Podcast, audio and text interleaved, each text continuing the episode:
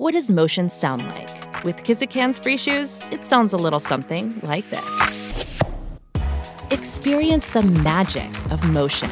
Get a free pair of socks with your first order at kizik.com/socks. Welcome to the interview on the Raptors Republic Podcast Network. I'm Andrew Damelin, and if you hear this voice, you're listening to the development side of the Raptors and the Raptors 905. And with the G League season about to kick off, we're going to be talking about the G League and the Raptors' two draft picks from this past season. And to talk about one of them, their second round pick, Jalen Harris. We have the perfect candidate. He's a reporter with Nevada Sportsnet covering Northern Nevada sports, had a bunch of really nice pieces on Jalen Harris, and he's also a big fan of youth sports films. His mm-hmm. name is Chris Murray. Chris, how are you? Good. How are you guys doing? We're, we're, we're good over here. We're getting ready for the season from Toronto, watching it in uh, Orlando. We're, we're excited as ever. And, and, you know, I wanted to ask you before we even got into Jalen, um, here in Canada, we have this inferiority complex. We we crave the American attention, uh, the nationally televised games. We feel like we don't get the respect that uh, that we deserve. I was wondering, does a Mountain West conference get that kind of? Do, do they have the same sort of inferiority complex when it comes to the Power Five conferences? Oh, absolutely. I mean, the Mountain West had four players drafted in this last NBA draft, but you don't hear it talked about as one of the best conferences basketball wise or even in football um, you know, in the United States. So, uh, you know, I think whenever you come in through this conference, you're going to have that chip on your shoulder, whether you are Jalen Harris or Malachi Flynn, who, uh, you know, also played against Jalen last year, because, um, you know, you, you, you're not maybe getting the kind of credit you feel like you deserve when you go and you put up these spectacular seasons like both of those guys did last year. Now, Malachi, a little bit different situation because he transferred from a Power Five, so he got a taste of that. But I think with Jalen in specific, uh, yeah, he definitely felt that, and people in the Mountain West feel that. I mean, this is a guy who, uh, you know, on his AAU team was always like the fifth or sixth best player. He didn't get those offers. He had to go to Louisiana Tech and then Nevada. So, um, yeah, I think Mountain West players in general. Um, but certainly, you know, coaches and, and, fans of the league always think maybe they're not getting quite uh, as much respect as they deserve based, uh, you know, just on head-to-head comparisons with playing the Pac-12 and things of that nature. And you alluded to his high school background. I want to go even further back because his backstory is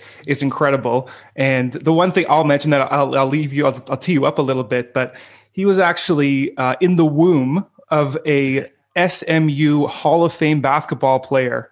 Uh, she was she was nearly five months pregnant with Jalen while she was putting up Hall of Fame stats and um, and in, for for Southern Methodist University. So clearly basketball is in his blood. And i could go on about his incredible backstory but i basically just be repeating your work. What are like the bullet points that raptors fans ought to know about jalen harris's backstory yeah, I mean, both of his parents were great basketball players. His mom greater than his dad. Uh, I think his dad would even admit that at this point. His mom is in the SMU Hall of Fame, like you mentioned. But yeah, she was pregnant with Jalen during the season and played in the NCAA tournament uh, with Jalen in the womb there. So, you know, that was kind of his first dabbling in the big dance. And, uh, you know, definitely born into a basketball family to two parents who really wanted to foster that love of basketball for him.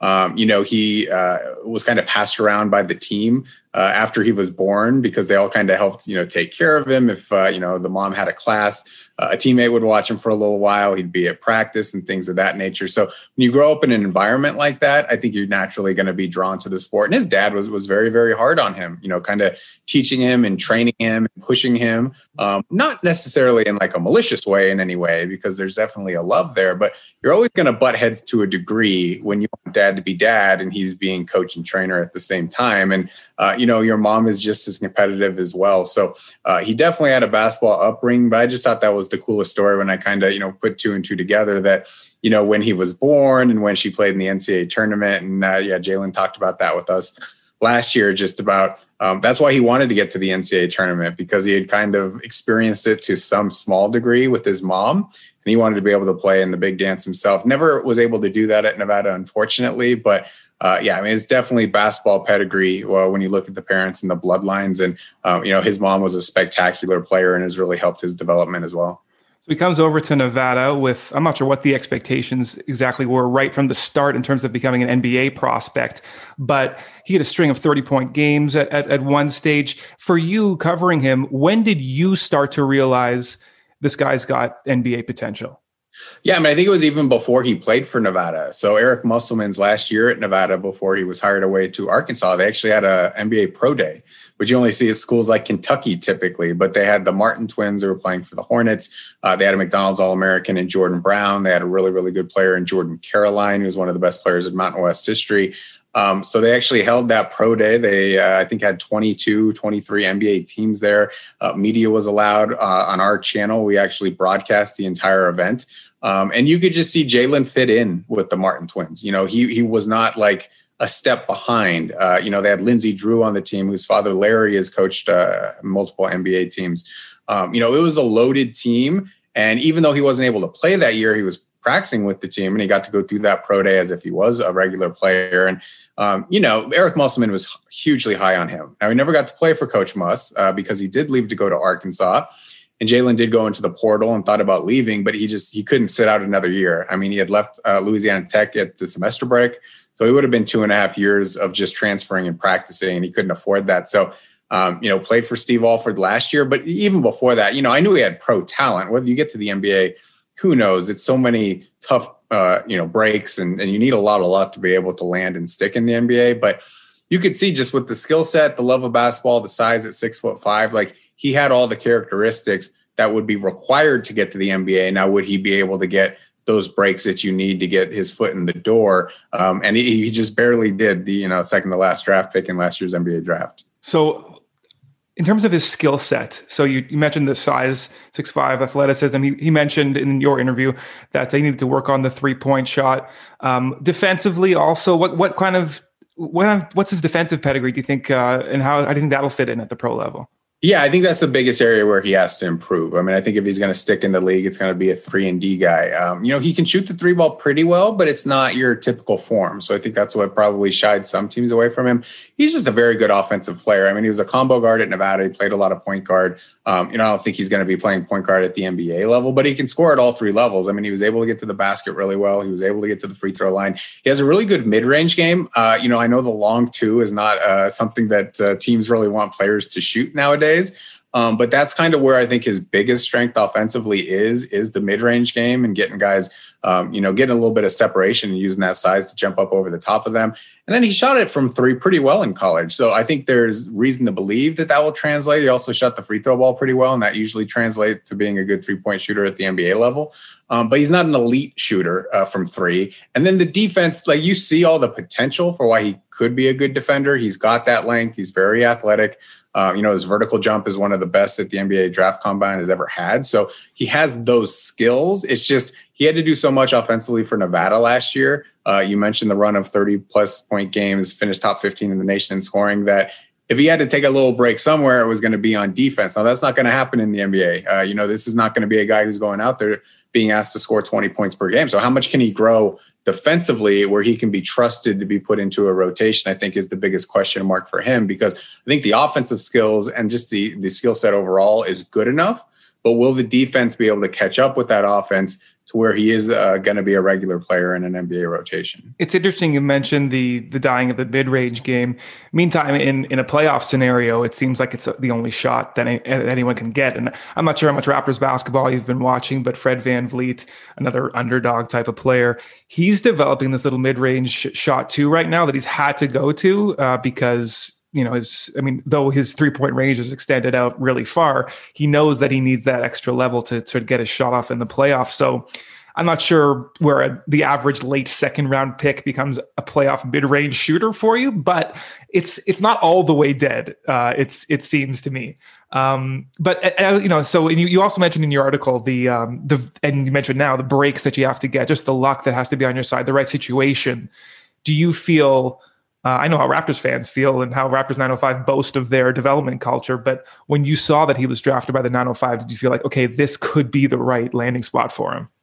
Yeah, I mean, you're going into a winning culture for sure. It's not going to be a position where he's going to be put into an NBA rotation because the team is so strong. So he's going to be put uh, into a development system with the G League where he's going to have to go and improve himself and improve his game. And I think that's all he was asking for. I don't think he had any delusions that he was going to be an NBA rotation player as soon as he was drafted. But um, you know, getting that opportunity and having some investment in him, I think, is huge. I mean, uh, Nevada sent a lot of players to the NBA over the years. You're talking 10 to 15 players in the last about 10 to 15 years. So, as a mid major school, it's done a terrific job of that. But you can just look to Nevada's history. Uh, they have a player named Ramon Sessions, uh, who was the 56th pick of the draft by the Bucks. He basically spent his entire first season in the G League. Very easily could have washed out of the league if things didn't go well. He ended up playing 11 years in the NBA.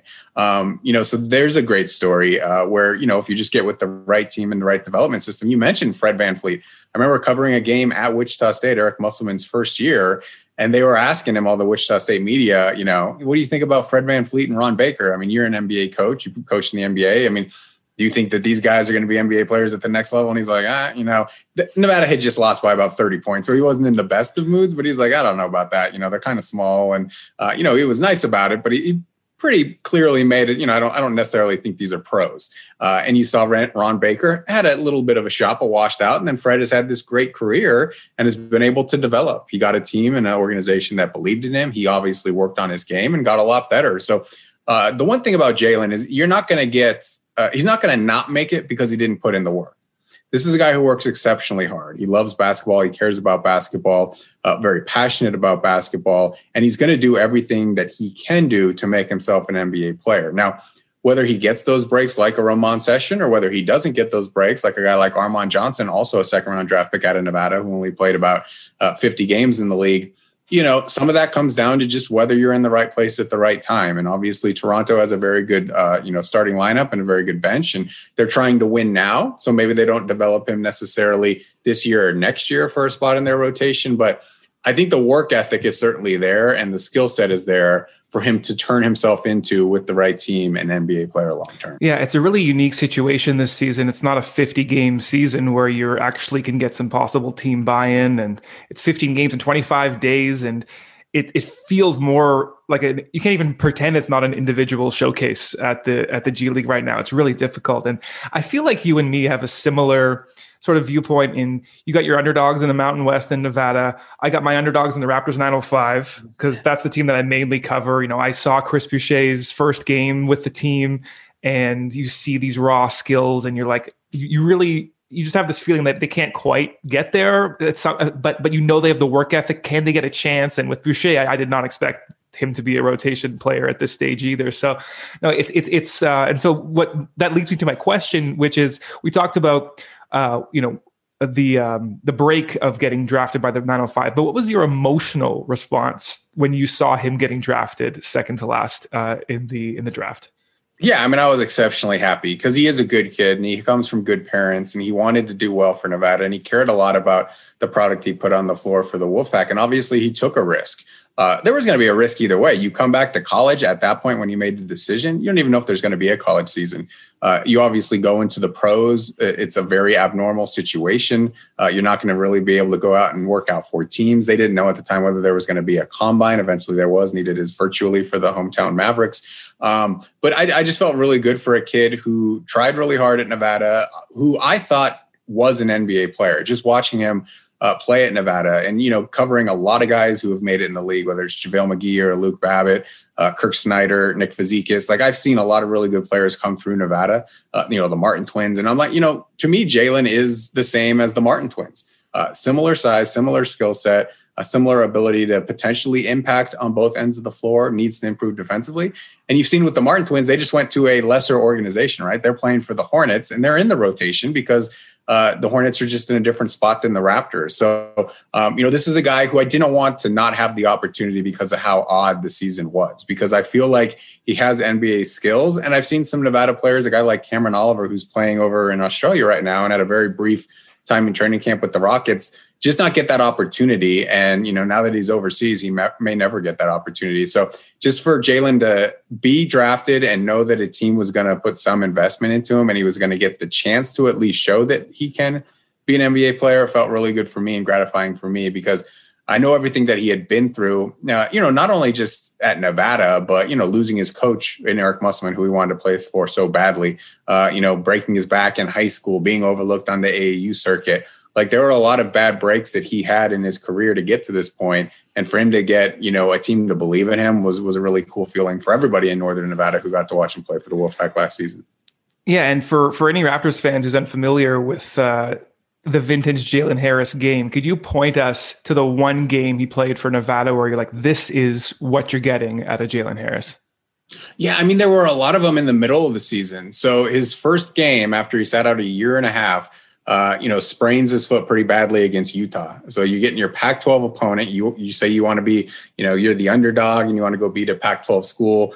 Like right out of the gate, like you know, five ten minutes in, he's injured, and then he has to sit out uh, the next game. And he just didn't start the season very well because of that injury, and you know, obviously not playing for a long time.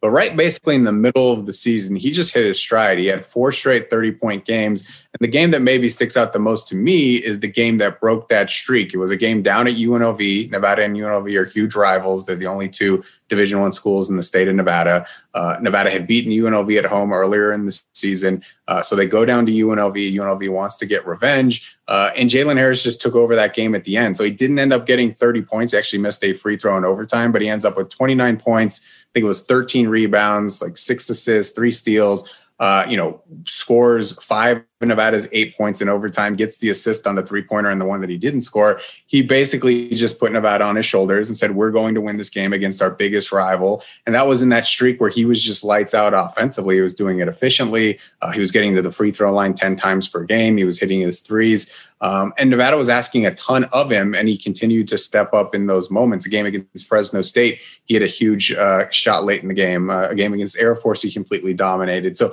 that's when I think people in Northern Nevada were like, okay, this is a special guy.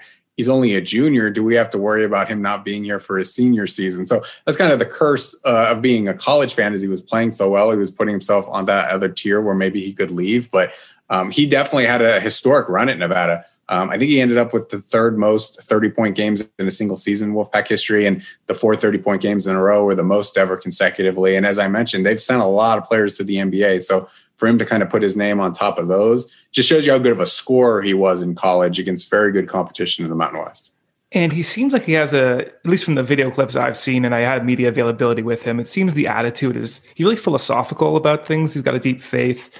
Uh, I was wondering from a, from guys who transfer from either from Power Five or from a Louisiana Tech, is that the typical attitude of a transfer player who's looking to like make a big splash in their next school, or is that more atypical? No, I think it's typical. I think what they're looking for is somebody who believes in them, uh, that they can be great players. So uh, i have mentioned the Martin twins a number of times. Those guys came from North Carolina uh, State, you know, where they were kind of role players and you know their, their coach maybe wasn't fully bought in on they could be nba players. Um, i think it was a similar situation at louisiana tech where jalen was kind of playing off guard and he saw himself as a lead guard who would have the ball in his hands and that's what eric musselman you know kind of sold him on. It's this complete faith in yourself you know, that maybe, you know, not in like a mean way, like, you know, my coaches don't believe in me, the fans don't believe in me, whatever. Just that, you know, I know I'm destined to be a great basketball player and maybe I didn't make the right decision out of high school, but let me go and find this other school that's going to have that same faith in me. And Eric Musselman just recruited a ton of those guys. Almost all of his guys were transfers. He was looking for those bounce back guys with something to prove who fit in his system. And while he didn't get to play for Coach Musselman, I mean, playing for Steve Alford is still a very good deal. I mean, he's a very, very very good basketball coach. Uh, maybe they weren't completely on the same as on the same page as he and Coach Musselman. And uh, you know, Jalen was was very hard on himself when Nevada lost. Uh, you know, he's very strong in his belief of how good of a player he was. Um, you know, as I mentioned, they had Lindsey Drew, who's a point guard, who's a very good player as well. So trying to share the point guard role um, you know, wasn't always perfect, but I think Jalen kind of established himself as the alpha of last year's team. And, um, you know, I know Coach Alford really helped him a lot and, and, you know, is kind of ashamed that he didn't get to play for Coach Musselman, but, um, you know, he can't be disappointed with his final outcome at Nevada because uh, of where he is right now and the opportunity that he has. And, you know, some credit to Coach Musselman, but also a lot of credit to Coach Alford for helping him get there. No, and he is he does seem to be in a good spot with the 905. You know, as a second round pick, they drafted uh, Dewan Hernandez last year, two years ago, I think, and basically just was injured most of the year. They waived him, but he's back with the team this year to see, you know, if that investment is going to pay off. So they do believe in their second round picks and and sort of seeing things through. Uh, so we're really, you know, as Raptors 905. Uh, followers were were very excited to see what he what he's capable of. Hopefully, hopefully he doesn't get lost in the shuffle. It's a kind of a star-studded team for a G League team. It's got Nick Stauskas, it's got Gary Payton the second on the team. Got a lot of pro, uh, got Henry Henry Ellenson, who's a, got also got pro mm-hmm. experience. So um, he will get his time for sure, and obviously Malachi Flynn as well. So hopefully he's in that starting five and he gets to show uh, what he's been dying to show since just missing out on the NCAA tournament for reasons outside of his control. Uh, listen, Chris, I, I, really appreciate the time. I had one last question for you. If you had to choose, these are two, my two favorite youth sports films, but you got to choose which one's your favorite. It's it's Mighty Ducks two or Rookie of the Year. Which would you go with? Between those, I'll go rookie of the year. So yes. I ball guy. I had a batting cage in my backyard growing up. Uh, out here in northern Nevada, we get snow throughout the entire winter. So there'd be times that I'd be hitting uh, balls in the snow in our backyard and a pitching machine and a, a batting yard on a couple of acres. So uh, love that one. Love the Sandlot. Uh, kind of an underrated one, Ladybugs. Uh, the love Ladybugs. Yes. Oh, yes. I mean that that's a great one with Rodney Dangerfield. Um, so yeah, huge. I mean, Little Giants pop that in for my kids uh, during this kind of quarantine period, and they love that one as well. So, um, yeah, a ton of good ones there. I'm a big Mighty Ducks guy, but between the two that you gave me, I'll go Rookie of the Year for sure. Awesome, yeah, Chet Steadman uh, all the way. uh, listen, Chris, thanks so much for your time, and um, maybe we'll catch up down the road. If not, stay safe out there in Nevada. Yeah, thanks for having me.